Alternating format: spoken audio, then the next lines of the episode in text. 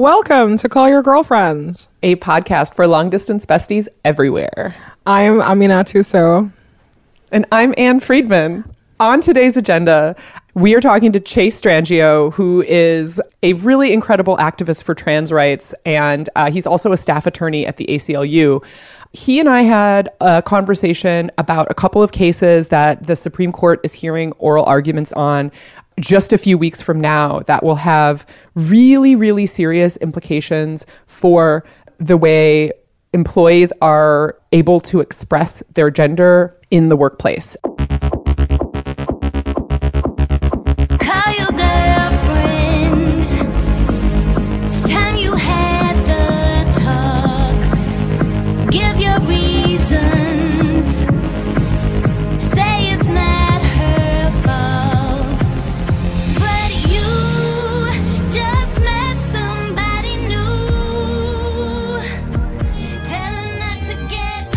Hi, Ann Friedman. Hi, Aminatou Sow. How's it going over there? you know, getting by, getting by. Like, truly, um, that is the most accurate answer I have for you. What about you? I feel like you stole my answer. Uh, it's been a tough week over here. We're still here.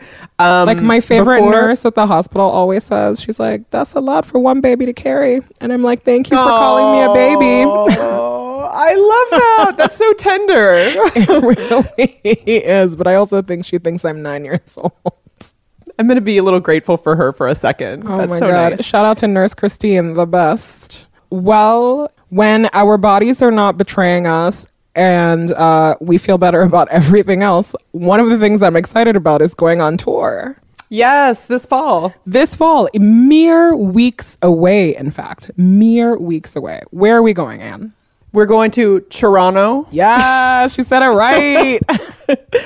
Detroit, Denver, Austin, and Houston, Texas.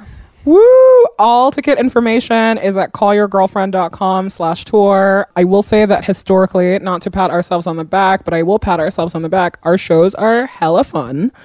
bring a friend, bring more than one friend. Come have a good time with us. A good time will be had by all. Guaranteed. Yeah, we will see you like so, so soon. Also, I have to say, the merch is fire. So, you know, if you're down for some limited edition merch, definitely come to the live show. Oh yeah, thank you for bringing up merch because I had like a quick note about that too. So we have this very popular hat in our current merch run which says the scam is structural. It's like a very cute denim cap that has proved extremely popular. Like uh, we only ordered so this is some backstory about CYG merch is that we are a teeny tiny operation. Like uh, we don't take out loans or like lines of credit to fund new products. We basically are just like, what do we have in the bank and what can we make with that and then sell it. Like we are the most financially conservative outfit you have ever seen. And therefore, we didn't know how this hat was going to sell. We've never made a hat before, and we only ordered 30. Wait, this is our first hat? Wait, this is our first hat. And um, and the hat proved very, very popular. So not only did the first run of 30, our next two conservative restocks of 100 also sold out. And so now we're in the process of like, okay, we are gonna stretch ourselves and reorder like a ton more and also put that lovely scam is structural design by our assistant designer Brigitte Morris, who is great. We're gonna put that design on some other things too. But all all of this is to say I'm just letting listeners know if they've been frustrated because they can't get their hands on a hat that it's coming. And the reason it's slow in coming is because we are a teeny tiny business. We are not Amazon and we move a little slower and a little smaller. Okay. So I'm going to speak for the frustrated listener because as one of Wow. as one of them and I have also not received a hat. And anytime I see someone post one online, I'm so jealous I want to claw inside the the phone. But also, hundreds of thousands of people listen to this show. Can we get a hat, please? Okay. Well, listen, hundreds of thousands of people may listen, but like our ability to gauge what they want to buy is is not real. I mean, we are not doing like sophisticated like audience buying research as if merch is our core business. Our core business is a podcast. So like we are we are not always fully aware. We're not always fully aware of like what our listeners actually want to buy. Like we've done surveys and like sometimes that's an indication, but like truly the level of popularity of this hat is a delightful surprise, but a surprise nonetheless. And also, P.S. Mine just arrived yesterday, so it's possible that like it's sitting in your mailbox. You got a hat and I haven't gotten a hat. Who do I have to call at this podcast that Oh I am the God. third owner of to get my merchandise? Carly Yonsei Knowles. You know who to call. Come on. The hat is flames. I can't wait for everyone to get it. Thank you, and Carly and Berger for all your hard work. Oh, wow. 180. I'm loving it. Listen, you know me. I only complain because I love. Okay, so let's actually do our core business, which is the podcast. Amina Aminatou has left the chat. I came here. I came here to get a denim dad hat. Um, God. Oh, also, wait. Before we move on from the hat, though, remember how I always say that my head is too big for hats? Yes, because like I've heard you that's true. Like I have never found a baseball hat that fits my big head and hair. But a really kind CYG listener from Australia actually sent me this weird thing on Amazon that like stretches your hats. And so Oh. I ordered it and I will report back about whether I can stretch this hat into submission. Because if that is the case, it's going to be very exciting fall for me. I mean, and that is the exact reason why we are making like putting that scam as structural design on other things because like we want to be we want to be responsive to people who are just like not into hats or whose heads are not compatible with the standard baseball hat. We are like really trying hard to like make some more options too. Wow. because we know Queens of part of the inclusivity. slow moving, small batch queens of inclusivity. Love it. Artisanal merch shop. Okay. Art- artisanal, yes. Okay, all right. Core business. So on today's agenda, we are talking to Chase Strangio, who is a really incredible activist for trans rights, and uh, he's also a staff attorney at the ACLU. He and I had a conversation about a couple of cases that the Supreme Court is hearing oral arguments on just a few weeks from now that will have really, really serious implications for the way employees are able to express their gender in the workplace. And that means, yes, like trans employees for sure. And he'll explain sort of the stories at the heart of these cases that the court is hearing. But it also means any of us and the gender stereotypes we do or don't conform to and how we dress and the pronouns we use and all the various ways we live at our jobs and out in the world. Basically, like the Trump administration is trying to do some horrible things to the Civil Rights Act, and attorneys like Chase are valiantly standing in their way. Ugh, this is so um frustrating is not even the word. It's so cruel because the Trump administration has taken so many steps to legalize anti-trans discrimination. The obsession is not lost on all of us who are paying attention, but the just how short-sighted and mean and and awful it is is something that is just like that's going to stay with me for a really long time because Yeah. there is no there is no reason to be wasting anybody's time doing this. There's no reason to use you know like Title 7 of the Civil Rights Act to basically enact new kinds of discrimination that I think we're all agreed should not be there. Right. And I'm going to read a little a little segment here. Um, Chase wrote an opinion piece that we'll link to in the show notes um, for NBC News, in which he really explains the stakes, I think, really well. He writes a ruling in their favor, there being the Trump administration. Uh, a ruling in their favor could drastically change workplace protections for all women, whether or not they are LGBTQ, and anyone who does not conform to the administration's preferred gender norms. That could include men with long hair, women with short hair, men who are primary caretakers of children or parents, women who wear pants, and women who work outside the home or are the primary breadwinners. It's almost as if the Trump administration is arguing that if trans people might get protected from employment discrimination, then it is best that there be no protections for anyone, which actually may be their endgame.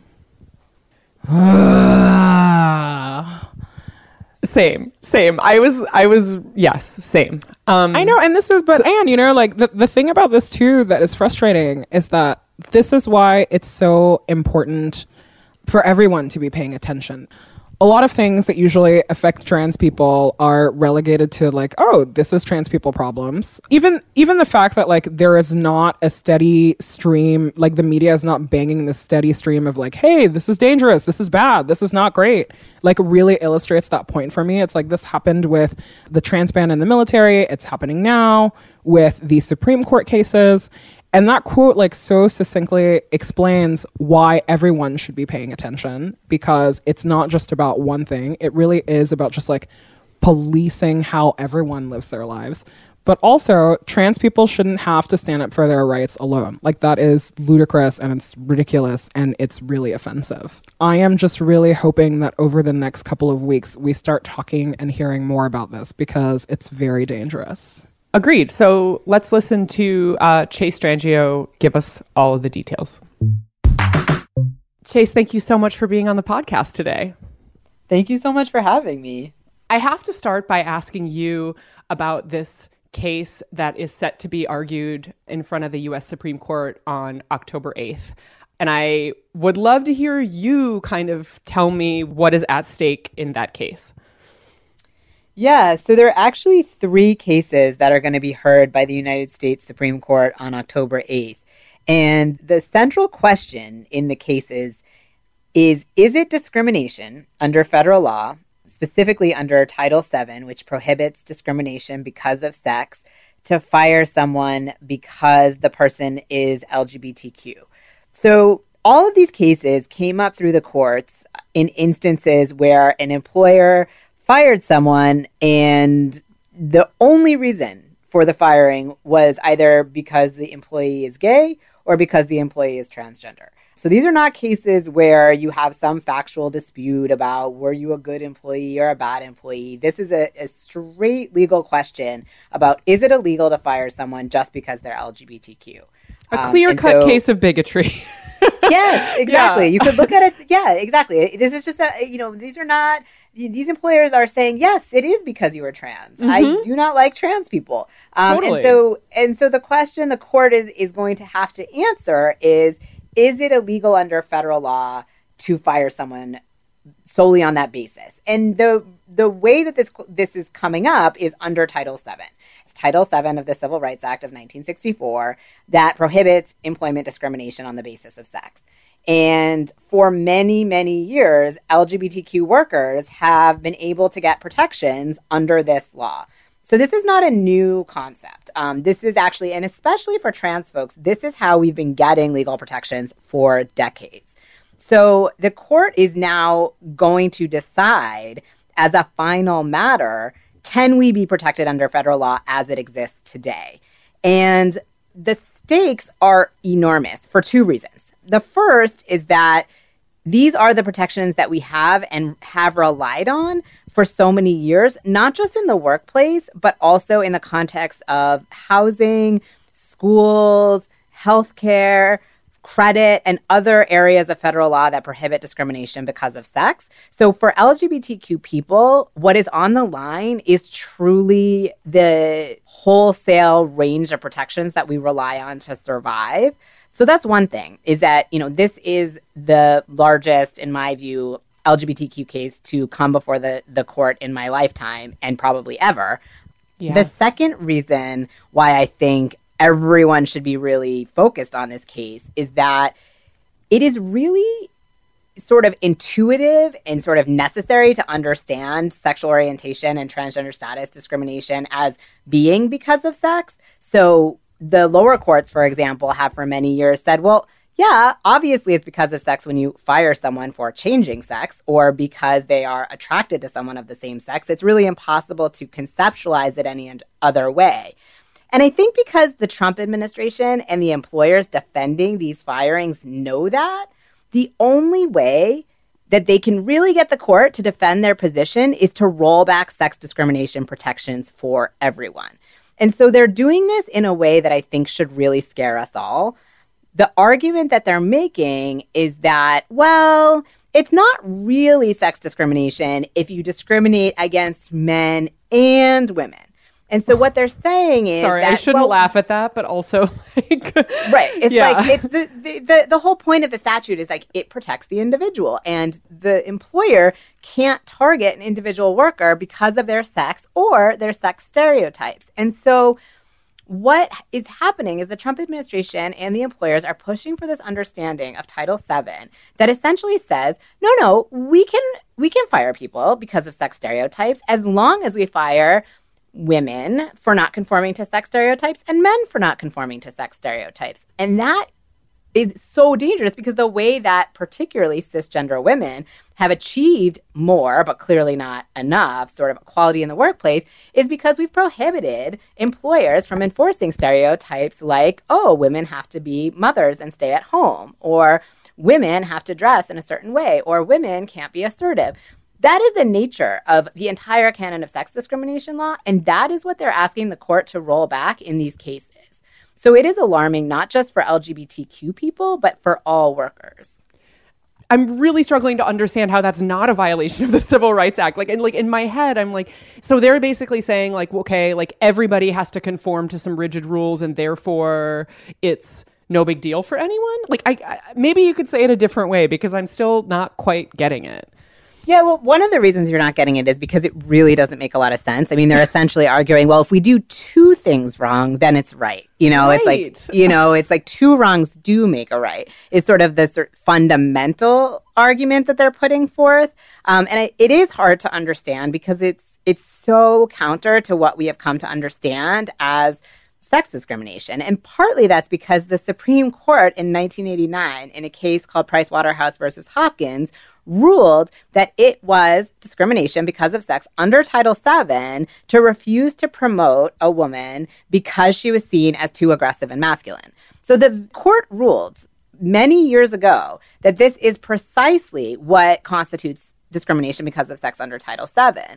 And the occasion of these cases is in many ways allowing a very conservative Justice Department and a very conservative set of employers to ask for a new rule for the context of employment that will roll that back in some fundamental ways and say the only way you can violate Title VII is if you discriminate against men as a class as compared to women as a class. So if you had a policy that said, we won't hire women, mm. sure, that would violate the law.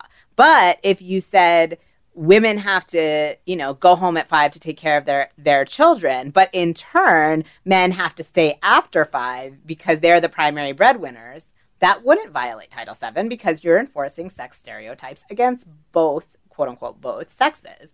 You know, so it's a very binary, a very rigid, and a very constrained understanding of the law. And if this is a successful argument, then it doesn't just hurt LGBTQ people, it hurts everyone.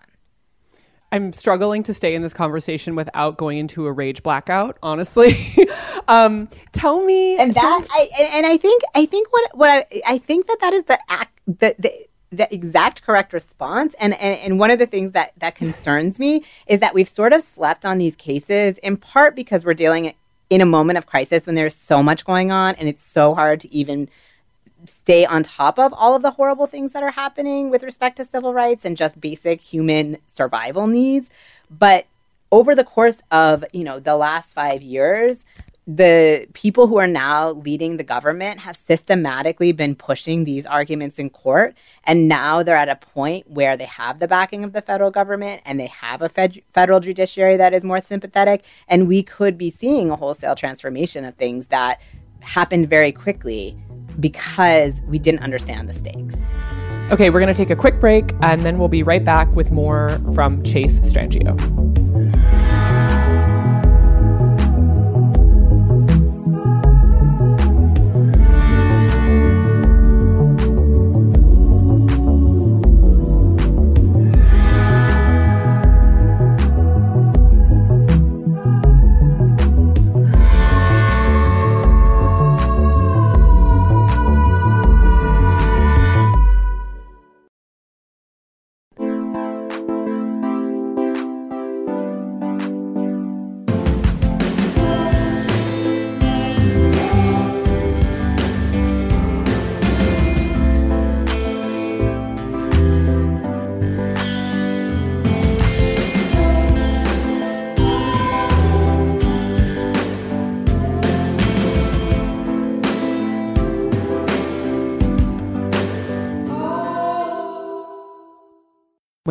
Talk about um, this making it in front of what is now a reconstituted and very conservative Supreme Court, what are we looking at here? Like, in terms of what, I mean, I, I don't want to ask you to crystal ball it, but like, what are the kinds of things that are going to come up in terms of the arguments? Is this going to be like, are we really arguing like, what are little boys made of? What are little girls made of? Like, retrograde stuff like that?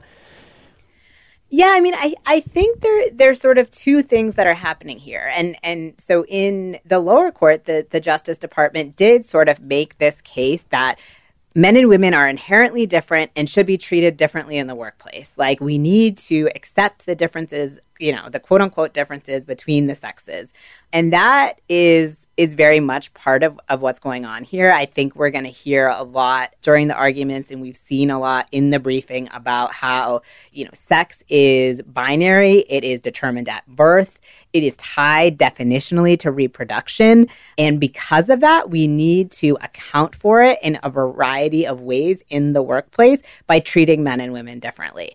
And that is, in some ways, an argument that is designed to cast LGBTQ people out of public life. I mean, that is very much one of the primary goals, but I think we would be foolish to think it is their sole goal because very much we're seeing elsewhere in this administration the desire to systematically surveil and control people's bodies, the bodies of anyone who can become pregnant. Obviously, they have an agenda of restricting access to reproductive health care they have the desire to systematically control and surveil the body of immigrants, of all people of color. So I think that we can see this fixation on sort of definitionally categorizing people in these discrete and sort of quote unquote biological ways that is very much tied to an agenda of control um, and the elevation of the autonomy and power of some at the expense of others.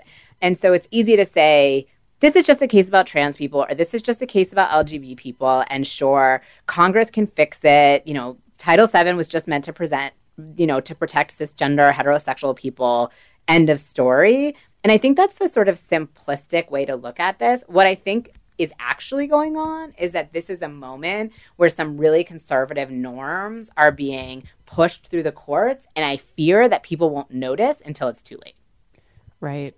I, I also I can't help but think about that one of the first things you said was the context for this, which is like we are dealing with an assault on the rights and freedoms of like a large swath of like people who live in this country from a lot of different directions. And I'm curious when you look at, for example, a lot of the different cases that you've been involved in that have to do with um, trans rights at the state level and other things happening nationally, like the military ban is it a coordinated concerted effort? Is it just kind of like people with the same ideology are all coming into power at the same time? Like i i have some questions about how the dots all connect here.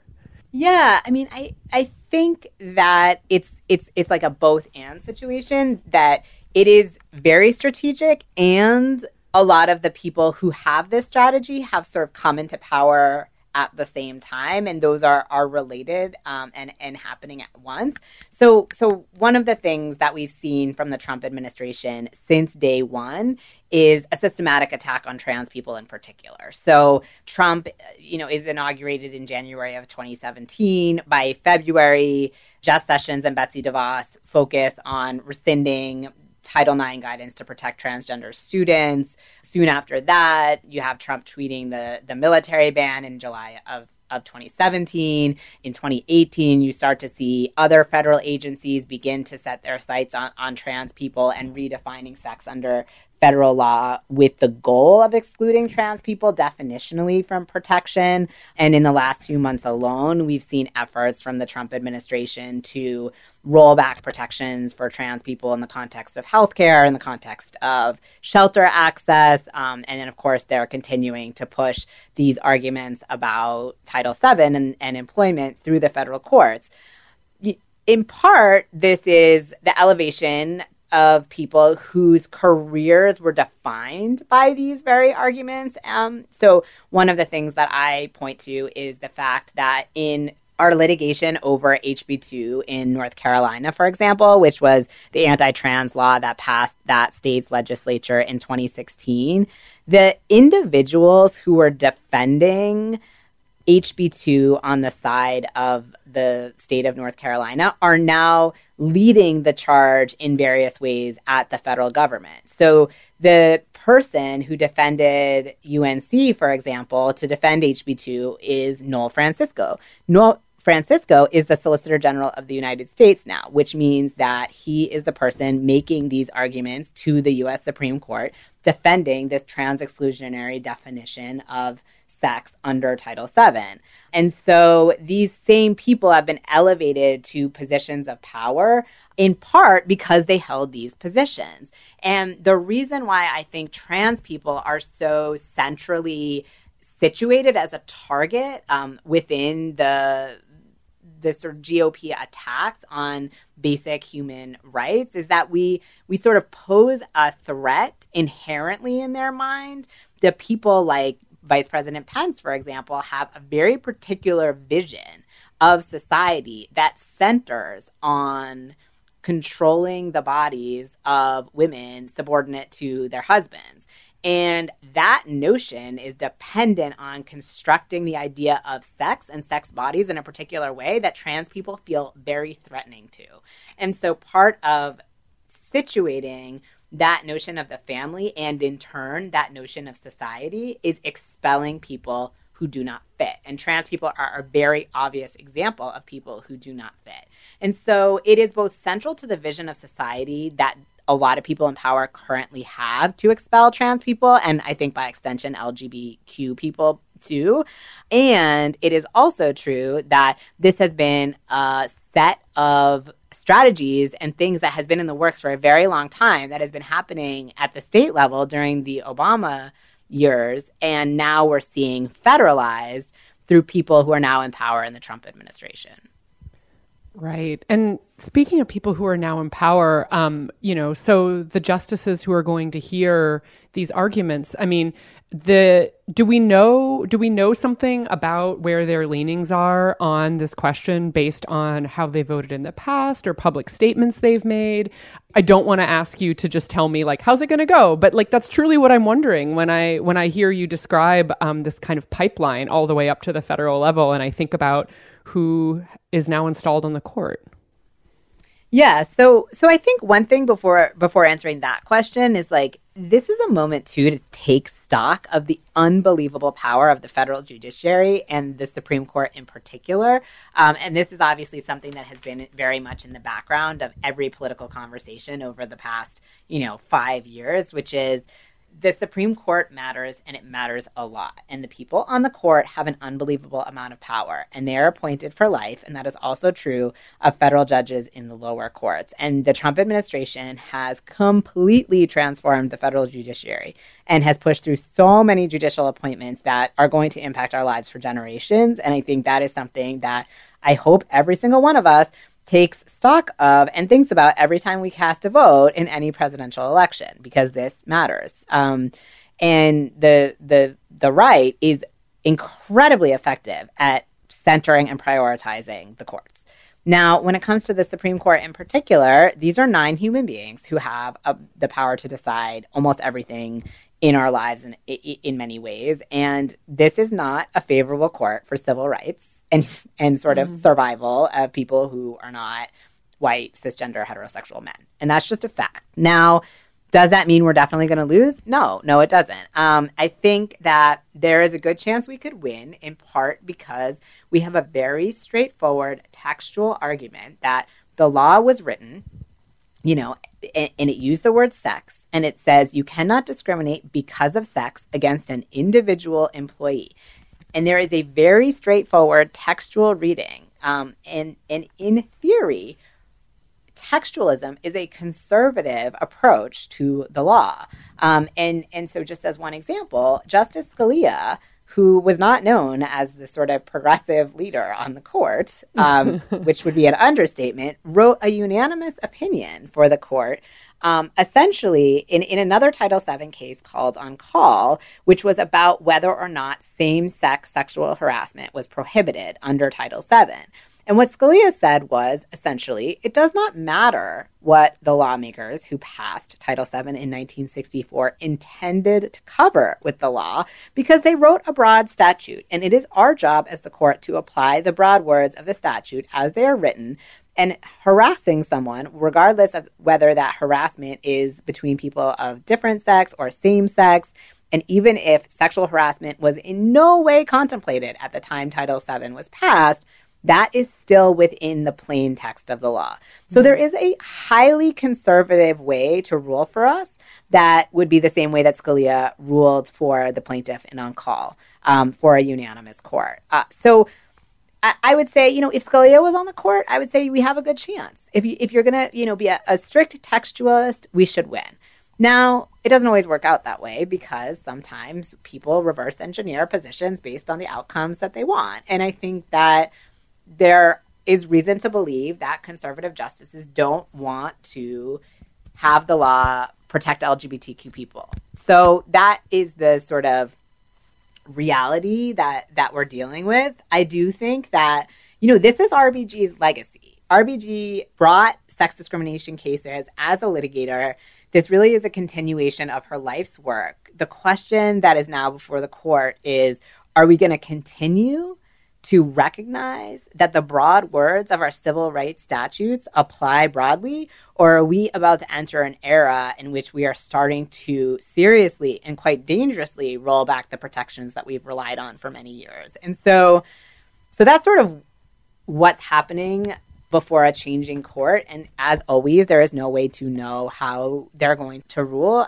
And so, hopefully, we can see at least you know, a narrow victory that just holds the line for what has been.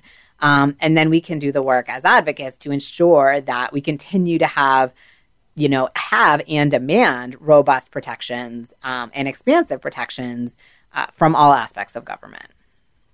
Yeah, you know, you I you brought up RBG, and I find myself thinking about um, a thing, a clip that I watched in the documentary about her, where she basically says that like justices consider precedent, and you know, and are interpreting like all of these, you know, they're interpreting the law and in cases and things like that. But there is also a role for culture and um, and what is happening in the world outside uh, the courtroom or outside their chambers. And um, and she kind of used that as an example to say that like it does matter to show up and protest or to show that there is um, a, a groundswell of belief in one way or another. And I'm I'm curious about. I know that one reason why we wanted to talk to you is we didn't feel like this case was creating that in this moment, right? And I'm wondering if you had thoughts for the folks who are listening about where their energies could possibly go given that they are not one of the justices sitting on the bench hearing hearing this case and actually deciding like what can we do to kind of create an environment in which we encourage the direction that you know we want this to go in? Yeah, I mean, I think this is incredibly important for people to understand, which is that even though litigation happens in the courtroom, legal change happens in the streets. And and, and so so so let me explain because there's there's sort of two aspects of this. The first is is sort of grounded in the fundamental limitations of the law, um, which is, you know, we can only do so much with a legal system that is inherently conservative. So even when we win in Congress, even when we win in court, in order to ensure that we truly win, we need to build power and community and we need to hold lawmakers and others in power accountable. So we only win in any meaningful way if all of the sort of types of organizing and pressure points are working in concert together. So, a win at the Supreme Court is useless without a movement behind it to ensure that the sort of understanding of the law that is adopted by the court is actually implemented in people's daily lives, which requires both the dissemination of information through organizing as well as base and power building to ensure that people are able to survive uh, long enough to even access their rights and feel empowered to push back when their rights are taken away from them. So there is a role to play every single day outside of legal work and legal work is inherently conservative and so we have to think of it as just one limited tool in a toolbox of, of making sort of meaningful transformative change and then the second aspect of legal change that is sort of fundamentally sort of played out on the streets, especially when it comes to cases at the United States Supreme Court, is that as much as nine individuals are going to be deciding uh, the issue, uh, in, in, you know, ultimately, those nine individuals are human beings. They are human beings who reside in the world. They look out from the court and see a set of cultural and political realities that they cannot extricate their thinking from. So, what that means is that if we do nothing between now and October 8th, and now and whenever they decide this case, then the message we're sending is nobody cares. And that message will then come through in whatever legal opinion they write because they are inevitably, you know, sort of seeped in culture as much as everyone else. And sure, I think judges and people who sort of talk about the law in an academic sense like to talk about it as a science. It is not a science, it is an interpretive method to achieve political you know outcomes and i would argue that you know many things about science are that too but that's a digression but um but but that you know ultimately it is our responsibility as human beings who are engaged in the outcomes of of decisions that people in power make to show how those decisions impact our ability to survive or not. And so it is incumbent it is incumbent upon all of us, I believe, between now and October when the case is argued, and then, you know, between now and whenever it is decided sometime before June of 2020, to make noise to say, no, we will not stand for a court that strips rights away from people. We will absolutely not sit quietly by while the court debates whether it is lawful to fire people, whether we should be enforcing gender stereotypes in the workplace. To, to sit and do nothing is incredibly dangerous and will impact an ultimate opinion that is written taking away people's rights. And so some of the ways people can show up are just talking about it. Um, talk about these cases, educate yourself about these cases, being informed and mobilizing, whether it's having a rally on October 8th in DC or in your hometown, whether it's sharing on social media and creating a groundswell of attention and knowledge about these cases that then translates into media coverage. It translates into people talking to their friends and families, talking about it in class, talking about it with friends. Those things make a difference. That's something that people should internalize as a way where they have agency and power to influence what's happening in places that seem completely inaccessible. Right. Like we cannot influence maybe the direct outcome, like literally the decisions made, but we can definitely make sure that everybody is aware that this is happening. We can be talking about it. And like, I really do think that one of the upsides of this super connected social media era is that we can kind of place some pressure on like people in positions of cultural power, you know, to say, this is something we're all paying attention to. I really appreciate that. Before I let you go, I want to ask if there is a place you recommend our listeners go for further information about what's at stake or to tap into what the ACLU is organizing or planning around this case or just to learn more. check out aclu.org. We're counsel in two of the cases. One is the EEOC versus RGGR Harris Funeral Homes, which is which is a mouthful, but if you just Google Aimee Stephens, A I M E E Stephens.